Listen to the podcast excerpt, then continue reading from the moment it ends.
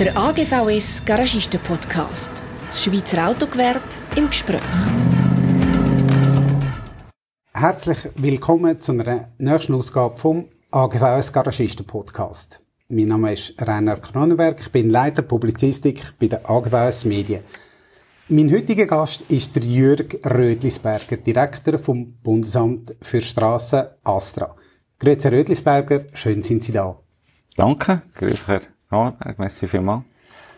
Herr Rödlisberger, Sie sind auf dem Weg zur Arbeit praktisch jeden Tag dem Schweizer Nationalstrassennetz unterwegs. Was gehen Ihnen da dabei für Gedanken durch den Kopf? Über was denkt der Chef vom Bundesamt für Strassen beim Autofahren nach? Ja, erstens freue ich mich natürlich über die Kundinnen und Kunden, die, die zahlungsbereit sind und unsere Infrastruktur nutzen. Ich danke auch für das Vertrauen, das sie uns entgegenbringen. Sie haben uns äh, Unterhalt und Pflege von dieser Infrastruktur in Obhut gegeben und das schätzen wir sehr. Das ist eine sehr spannende, schöne Aufgabe. Und daneben logisch denke ich mir immer dann, was könnte man noch besser machen, wenn man zum Beispiel im betrieblichen Unterhalt mal etwas sieht, was man vielleicht ein bisschen anders noch machen könnte. Oder was könnten wir besser machen bei der Fahrzeugtechnologie, bei der Weiterentwicklung von der äh, Verbesserung von der Verträglichkeit, der CO2 und so. Also das schon. Und manchmal geht es auch einfach darum, die Fahrt zu genießen. Ähm, also es wird nicht jede Fahrt zu einer Kontrollfahrt? Nein, nein. Aber ich kann klar sagen, wenn ich elf Uhr am Abend oder Mitternacht etwas sehe, wo in unserer Verantwortung ist, was nicht passt, dann hat man der entsprechend verantwortlich um die Zeit das Telefon. Das ist so. Gut. Ähm, das nützt dann auch. Was ist eigentlich grundsätzlich effizienter, der MIV oder der ja. ÖV? Das, äh, die Frage ist, ist so, beinhaltet so eine Komplexität, das, das kann ich nicht auf die Schnelle beantworten. Wichtig ist mir schon, das ist wirklich ein Herzanliegen. Die Frage darf gestellt werden, muss gestellt werden, wenn es darum geht, dass sich der motorisierte Individualverkehr und der ÖV verbessert ihre Effizienz. Das heisst, ihre Umwelteffizienz, ihre Finanzeffizienz. Sie darf nicht gestellt werden, wenn es darum geht, einander gegenseitig auszuspielen. Weil von dem hat niemand etwas. Das ist eine Lose-Lose-Position. Von Lose-Lose halten wir gar nicht. Sondern Win-Win. Und dort, ja, geht es darum, wo sie Effizienz steigern, zum Beispiel Finanzierung möglich. Da hat der ÖV der Fläche eine Aufgabe. Das ist so. Dort hat aber auch der MIF eine Aufgabe bei den äh, indirekten Kosten. Wenn es darum geht, um Flächeneffizienz, dann ist die Autobahn enorm gut und Fläche vielleicht ein bisschen weniger. Das ist aber genau das Gleiche bei der Schiene. Äh, die ist auf der Hauptäst zwischen den grossen Städten enorm gut, in der Fläche ein bisschen weniger. Also voilà. Effizienzfragen sind extrem wichtig, stellen wir uns an, hüben wir drüber und arbeiten im Auftrag von Parlament und Bundesrat immer wieder an dieser Frage, aber nochmal, nicht zueinander gegenseitig schlecht rechnen, das wäre schade.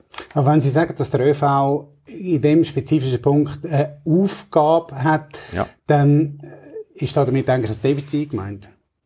Ja, einfach ein Potenzial. Oder? Man muss ein bisschen aufpassen. Das Defizit wäre etwas, was man noch nicht abgeschöpft hat. Aber sie haben das Potenzial auch im Hinblick auf die technologischen Entwicklungen. Also ich nehme jetzt zum Beispiel das automatisierte Fahren im Rahmen von der Digitalisierung.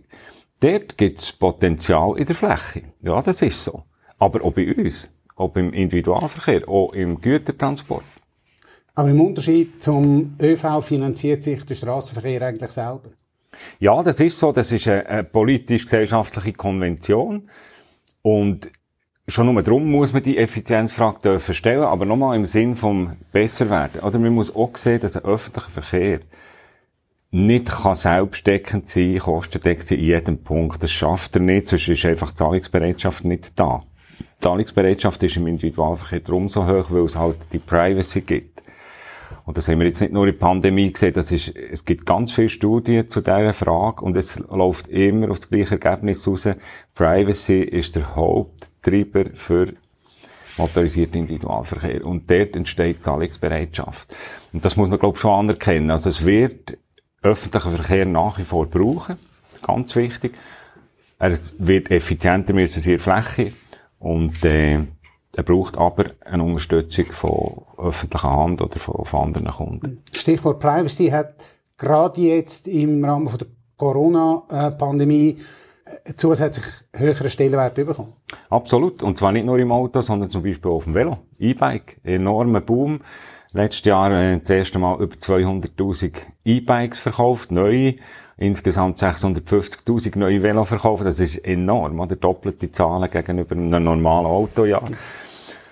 Und ja, ob, das wird sich wahrscheinlich auch wieder ein bisschen zurückpendeln. Wir wird müssen lernen, mit der, in Anführungszeichen, Pandemie oder überwundenen Pandemie dann umgehen. Das braucht ein bisschen Zeit. Der öffentliche Verkehr wird äh, dort äh, seine Stärke auch wieder können ausspielen da bin ich überzeugt. Am Schluss braucht es beide und äh, nur so können wir die Verkehrsnachfrage dann bewältigen. Darf ich nochmal zurückkommen auf der Jürg Rötelsberger, nach dem 11 unterwegs auf der Autobahn. Was für eine Autofahrer sind Sie? Sehr defensiv. Also wirklich, äh, ich probiere mich da sehr zurückzuhalten. Wenn ich anfahre, auch äh, links irgendwie, wenn die Straße frei ist, das ist so. Aber sonst, äh, tue ich mir rechts einreihen und sehr zurückhaltend, verzeihend. Und ich, ich sehe eigentlich, haben wir das ein bisschen probiert anzugewöhnen, hinter jedem, oder in jedem äh, mit, Mitfahrenden oder wo unterwegs ist, äh, Bändli, das auch mitzahlt an die Infrastruktur, oder? Weil, äh, heute ein Kilometer äh, Autobahn ist etwa 300 Millionen, oder? Also man kann rechnen, wie viel man selber könnte zahlen, nicht so viel. ähm, wenn Sie sagen verzeihend, dann äh, haben Sie noch nie jemandem einen Vogel gezeigt? Nein, das habe ich, ja, also in jungen Jahren, ich, mal, ich bin ja mal in meinen Sturm- und Drangjahren gewesen, also das ist, äh, aber nein, nein, schon ewig nicht mehr, ja, ja. Der Garagist ist nach wie vor sogar mehr denn je ersten Ansprechpartner, wenn es um den motorisierten Individualverkehr geht. Wie ist Ihr Verhältnis zum, zu Ihrem Garagist? Genau so, wie das beschrieben das ist wirklich ein Berater und äh, ich bin immer sehr gespannt, weil die, die Autos, die ich habe, sind natürlich, äh, ja, man hängt auch noch ein bisschen dran, äh, ich gehöre noch zu den Generationen, die vielleicht auch noch ein bisschen emotionale Bindung zur Technologie hat und zum Gefährt selber. Und ich wollte dann schon wissen, was er entdeckt hat oder was, was gut ist und so. Also er ist wirklich ein Berater, auch wenn es um einen Ersatz geht und so. Es ist mehr als einfach ein Mech. Wie äußert sich die emotionale Beziehung zu Ihrem Auto sonst noch? ja, nein, es ist halt etwas, wo man äh, wie, wie irgendwie mit, einer, mit einem schönen Stück, äh, mit einem schönen Koffer oder so. Man hat ein Reiserlebnis, man hat ein Erlebnis damit und drin und so drumherum. Das gibt eine kleine emotionale Bindung, aber das ist vielleicht auch eine Generationenfrage, oder? Was fahren Sie für ein Fahrzeug? Also, ich fahre beruflich, äh, ein Elektrofahrzeug, also ein untere Mittelklasse Elektrofahrzeug, lenkt vorig, ist tiptop, sehr zurückhaltend und privat, äh, noch zwei Verbrenner und äh, an denen werden wir auch noch ein bisschen festhalten, weil es halt noch so ein bisschen eine Freude auch noch ist. Wir sind wieder, oder immer noch auf der Autobahn. Wie oft ärgern Sie sich darüber, im Stau zu stehen? Ich habe mir das auch probiert abzugewöhnen, echt jetzt. Oder ich ärgere mich dann, wenn der Stau durch uns verursacht worden ist. Sag jetzt durch eine Unterhaltsarbeit, wo, wo vielleicht suboptimal aufgeleistet ist oder so. Aber das ist zum Glück immer mehr abnehmend. Und daneben, ja, ist etwas, wo ich halt, wo man muss in Kauf nehmen. Ich hätte mich auch vorgängig können informieren. Was mir mehr zu denken gibt, ist, aber nicht im Sinne vom Ärger, sondern als Auftrag, etwa 10% der Staustunden sind wegen Unfall. Und das sind die ersten 10%, die wir wegbringen können zusammen. Mit Ausbildung bei den Fahrern, mit Verbesserung bei den Fahrzeugen, mit äh, gelegentlich auch einer Teilautomatisierung Level 3 zum Beispiel auf der Autobahn. Und das ist ein Auftrag, eher als dass man sich ärgert. Also die, die, die Staustunde Folge Unfall nebst natürlich der Tragikum manchmal dahinter steht, die wären nicht nötig. Wir steuern auf eine 10 Millionen Schweiz zu. Zahlen vom Bund sehen bis 2040 eine Steigerung von den Personenkilometern im MIV um 18 Prozent, der Tonnenkilometer im Güterverkehr gar um 33 Prozent ähm, vor. Die Systeme sind heute mindestens punktuell schon am Anschlag. Wie kurz stehen wir vor einem Verkehrsinfarkt? Das sollte nicht dazukommen. Und dann müssen wir alles tun, dass es eben nicht zum Infarkt kommt. Und dort gibt es verschiedene Ansätze. Infrastrukturansatz ist einer, punktueller Ausbau. Das gibt uns das Parlament ja auch vier Jahre Auftrag. Mit den, äh, STEP-Programm, das strategische Entwicklungsprogramm. Jetzt eins haben wir gerade wieder dürfen fertigstellen, die Nordumfahrung Zürich, wo wir nächstes Jahr den Guberist in Auftrag äh, in der Öffnung nehmen. Braucht aber auch Massnahmen, die kurzfristig wirken. Das ist vor allem Verkehrsmanagement, also Tropfverzähler, Verkehr, äh, Geschwindigkeitsharmonisierung, all das, was dort gehört. Dann die automatisierte Fahrerei, also Level 3, 4 äh, hoffen wir, erhoffen wir uns viel davon, dass man nochmal harmonisieren kann. Und äh, damit eben auch zum Beispiel die 10% Stallstunden Umfeld abnehmen. Und es braucht wahrscheinlich auch als 4 15 Element gewisse Verhaltensänderung im Sinn von einem Mobility Pricing. Nicht Road Pricing, das ist mir wichtig. Nicht Road, Mobility. Alle Verkehrsträger. Und äh, das wäre ja das ökonomische Prinzip. Persönlich bin ich wirklich 100% überzeugt, wäre das das Richtige. Nicht ein Allheilmittel, ganz klar nicht, aber ein wichtiges Instrument. Und sonst haben wir eigentlich im Leben so akzeptiert, dass man überall das ökonomische Prinzip akzeptiert, nämlich zahlen, wie man es nutzt. Und beim Verkehr haben wir das noch nicht akzeptiert. Und das ist schade. Können Sie in wenigen Sätzen erklären, wie Mobility Pricing funktioniert? Das funktioniert so, dass man pro Nachfrage zahlt. Das heisst, wenn die Nachfrage höher ist, in der Morgen- und Abendspitze, wäre der Tarif ein bisschen höher als in den Zeiten, wo die Nachfrage tiefer ist. Ökonomisches Prinzip und das Verkehrsträger übergreifend. Alle, also ÖV und ÖV Pneu, ÖV Stahlrad und äh, motorisierter Individualverkehr. Das wäre Mobility Pricing. Aber das heisst, Arbeitnehmer, die gezwungen sind, am Morgen zwischen 7 und 9 im Büro zu sein, die werden bestraft? Nein. Im Gegenteil. Die wie, sie, wieder... wie sie mehr zahlen? Nein. Nein, nein. Der Deal ist ja folgender. Nein, nein. Also das haben wir untersucht. Es gibt gewisse Mitnahmeeffekte, die sind relativ klein, oder? Wenn wir dann zum Beispiel zusammen mit dem Auto fahren, dann können wir dann noch rasch äh, ein bisschen mehr zahlen. Es kostet uns dann nicht mehr. Es kostet uns eher weniger. Der Deal dahinter ist ja, dass wir zusammen sagen, okay, look, Reinhard Kronweg, du kannst weiterfahren wie bisher. Jeder, jederzeit, überall, immer so, wie er gerade will. Das ist das System heute. Okay, können wir machen. Dann muss ich dir aber sagen, als einer von, von, von den Verantwortlichen für den Individualverkehr, ich kann dir nicht wirklich helfen. Ich kann noch ein bisschen Ausbau machen mit deinem Geld, das machen wir sehr gern. Wird da die Unterhaltsfähigkeit verbessern, ich kann noch ein bisschen Verkehrsmanagement machen, ich kann noch automatisiertes Fahren ein bisschen holen. Aber ich kann dir nicht wirklich mehr bis hinten raus helfen. Hier ist der Deal. Nämlich, du verzichtest auf jeder immer überall so, wie er will, gerade will, sondern sagst, ich akzeptiere das ökonomische Prinzip und ich gebe dir ein Gut zurück, was du verloren hast. Und das ist die Berechenbarkeit von Reisezeit. Das ist zum Beispiel für uns, für mich persönlich, im Individualverkehr, aber auch im, im ÖV, ist das das höchste Gut, nebst der Sicherheit, das ist klar, ist das höchste Gut nicht eine Minute schneller zu sein, sondern eine berechenbare Reisezeit zu haben im Vorfeld. Das ist zum Beispiel für für den Güterverkehr, aber auch für die Handwerker ist das das Match entscheidende.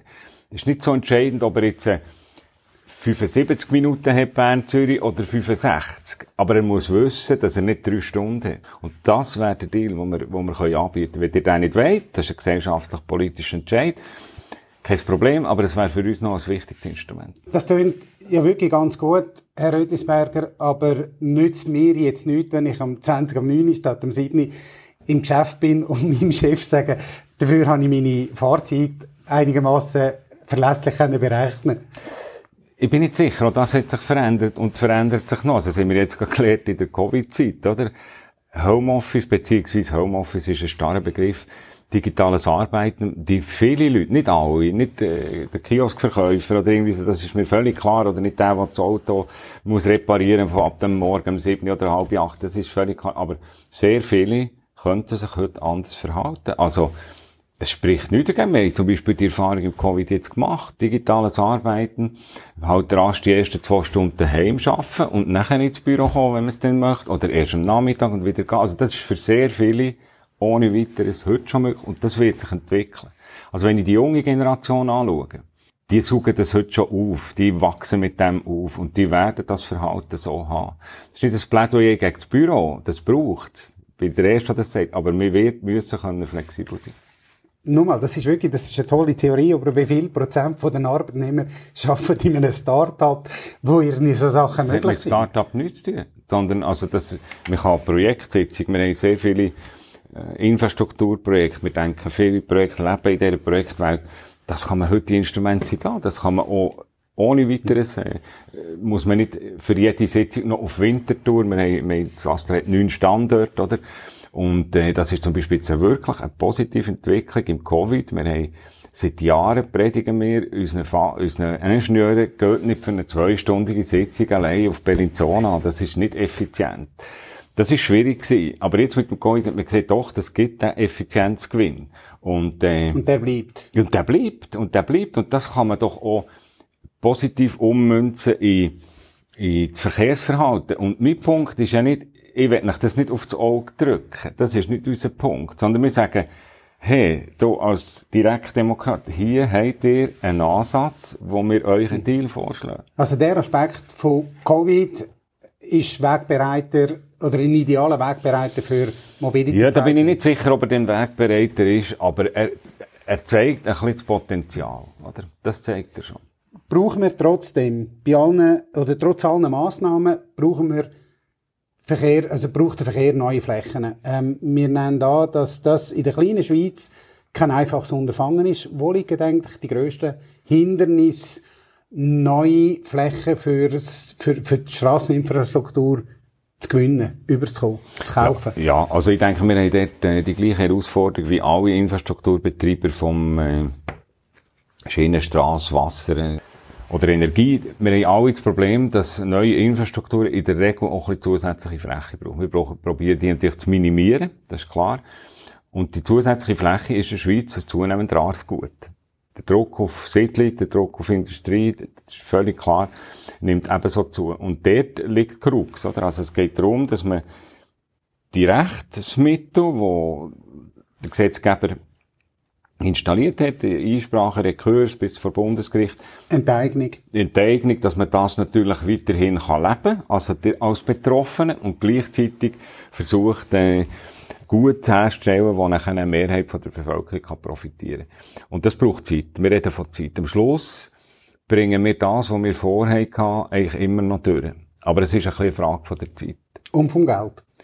Oh, wobei, das ist dann in den Händen vom Gericht, oder? Also, also wir tun nicht, äh, sage jetzt, Einsprachen kaufen. Das können wir uns nicht leisten. Das wäre ein fatales Zeichen. Andere machen das auch nicht. Und äh, am Schluss ist das nachher ein Gerichtsentscheid. Es ist vielleicht manchmal schon ein politischer Entscheid, wenn es um die Anpassung von Gesetz geht, wo man die Opportunitätskosten könnte abdecken am Schluss bin ich nicht so negativ, oder? Also, es ist übrigens ohne Feststellung in Europa. Heute kommen die deutschen Kollegen zu uns schauen und können mit uns diskutieren, warum wir überhaupt noch bauen können. Sie bauen nicht mehr. Also, es ist nicht so, dass die Schweiz dort besonders schlecht wäre, das muss ich sagen. Ganz ein anderes Thema, wo auch wieder auffallen ist jetzt auf der Fahrt dahin, wer wie Sie häufig unterwegs ist, dem fallen Videokameras entlang von den Nationalstraßen auf. Mhm. Für was sind die eigentlich da? Also wir haben die Philosophie, das müssen wir auch haben, finde ich auch als, jetzt als Bürger, nicht als äh, Astra-Chef wichtig. Wir brauchen genau die Daten, die wir brauchen, nicht mehr. Das heisst, die Kameras, die wir aufgestellt haben, das dient ausschließlich Verkehrsmenschen und der Sicherheit. Also die nehmen Bilder auf, aber nicht scharfe Bilder, wo man Gesichtserkennung drin hat. Oder Nummern oder Nummern. Das ist heute... Wäre aber theoretisch möglich. Ist selbstverständlich theoretisch möglich. Wir wollen das nicht. Wir wollen es nicht, weil wir es nicht brauchen. Wir müssen wissen, wo ist ein Unfall und was ist passiert, beziehungsweise was ist das Schadenbild. Das ist einfach ein riesen Vorteil für die Einsatzkräfte und für unsere Unterhaltsdienste. Das ist ein direkter Gewinn natürlich auch für, äh, für eine Strassenverkehrsteilnehmerin gerade in Tunnel, aber auch auf offenen Strecken. Bloß für, Verkehrs äh, für das äh, Verkehrsmanagement müssen wissen, wo ist die Stauwurzel genau? Was ist dort los? Was ist LKW irgendwie oder PW oder so, wie viel Fahrzeuge stehen? Also es geht um Verkehrsmanagement und um Sicherheit. Ausschließlich. Stimmt die Information, dass die Polizei in den verschiedenen Kantonen gerne Zugriff auf die Kameras hätte, sie aber nicht überkommen? Also die Polizei hat eine andere Rolle als wir. Und die Polizei hat immer Interesse in ihrer Rolle, zum Beispiel beim Enforcement und so weiter, mehr Daten und andere Daten zu haben. Und letztlich ist das eine Frage vom Datenschutz. Das Astra betreut laufend im Schnitt 700 verschiedene Projekte, die sich teilweise über Jahre hinwegziehen und Milliarden kosten. Wie führt man so ein Amt? Ja, also wir haben äh, erstens mal mit Vertrauen, mit Wissen aber auch und mit einem sehr engen Austausch. Oder? Also wir haben, äh, das ist eine sehr systematisierte Welt, die Projektwelt, in der Einzelprojektebene, aber auch auf der Portfolioebene. Und ich denke, wir haben dort eine gute Führungskultur. Wir haben Leute, die das auch erwarten, wo man es auch davon erwarten, dass sie mit dem umgehen können. Das heisst, wir haben auch viel Verantwortung vor an der Front, in den Filialen zum Beispiel.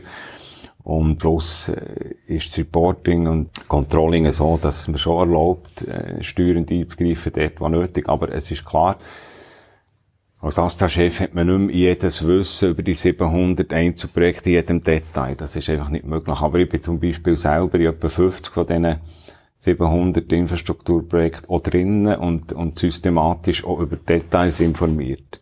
Daneben haben wir noch äh, rund 20 laufende äh, gesetzgeberische Projekte, eher im, im Bereich vom Mensch-Fahrzeug, also zum Beispiel Straßenverkehrsgesetzesrevision, wo man das automatisierte Fahren erlauben, plus noch ungefähr 20 äh, grosse IT-Projekte, die, die laufen. Und da geht es darum, dass, wir, dass ich mich auf die Hauptprojekte konzentrieren kann, wo, das sind insgesamt dann vielleicht um die 80 Projekte, so für mich. Ja. Aber es ist also führbar, sonst hätten wir mehr Probleme. Und das hat kulturelle Aspekte, das hat aber auch sehr rationale Aspekte von Aufbauorganisation, Ablauforganisation, also Prozesswelt. Wir 600 Prozesse, natürlich ISO-zertifiziert, alles. Wir haben ein Q und das Riskmanagement, aber auch Chancenmanagement, das der Name verdient. Also all die, die, die Instrumente der guten Geschäftsführung gehören natürlich auch dazu. Das kann bis zur. Ja. Es ist jetzt Donnerstagmorgen, kurz vor der 10. Wie geht Ihr Arbeitsalltag weiter? Jetzt habe ich noch ein paar Sitzungen und dann noch Vorbereitung auf, auf kommende Parlament, also Kommissionssitzungen und so. Ja, spannend. Läuft immer sehr viel. Danke vielmals für das Gespräch und merci einen euch. guten Tag in dem Fall. Kronenberg, merci euch vielmals. Ja, euch auch. Danke. Die AGVS Medien haben sich mit dem Jürg Rötlisberger auch noch länger über die Herausforderungen von der Elektromobilität auf die Infrastrukturen unterhalten und damit darüber, warum sie drastische Auswirkungen auf die künftige Finanzierung hat. Lesen Sie das ausführliche Interview in der September-Ausgabe von Auto Insight und noch ein Hinweis. Abonnieren Sie den wöchentlichen AGVS Newsletter jetzt kostenlos auf agvs-ypsa.ch, der Webseite vom Schweizer Autogewerbe. Das ist der AGVS Garagisten Podcast Weitere spannende Geschichten finden Sie auf unserer Webseite agvs-upsa.ch und im Branchenmagazin Auto Insight. Abonnieren Sie doch unseren wöchentlichen Newsletter, damit Sie immer auf dem Laufenden sind.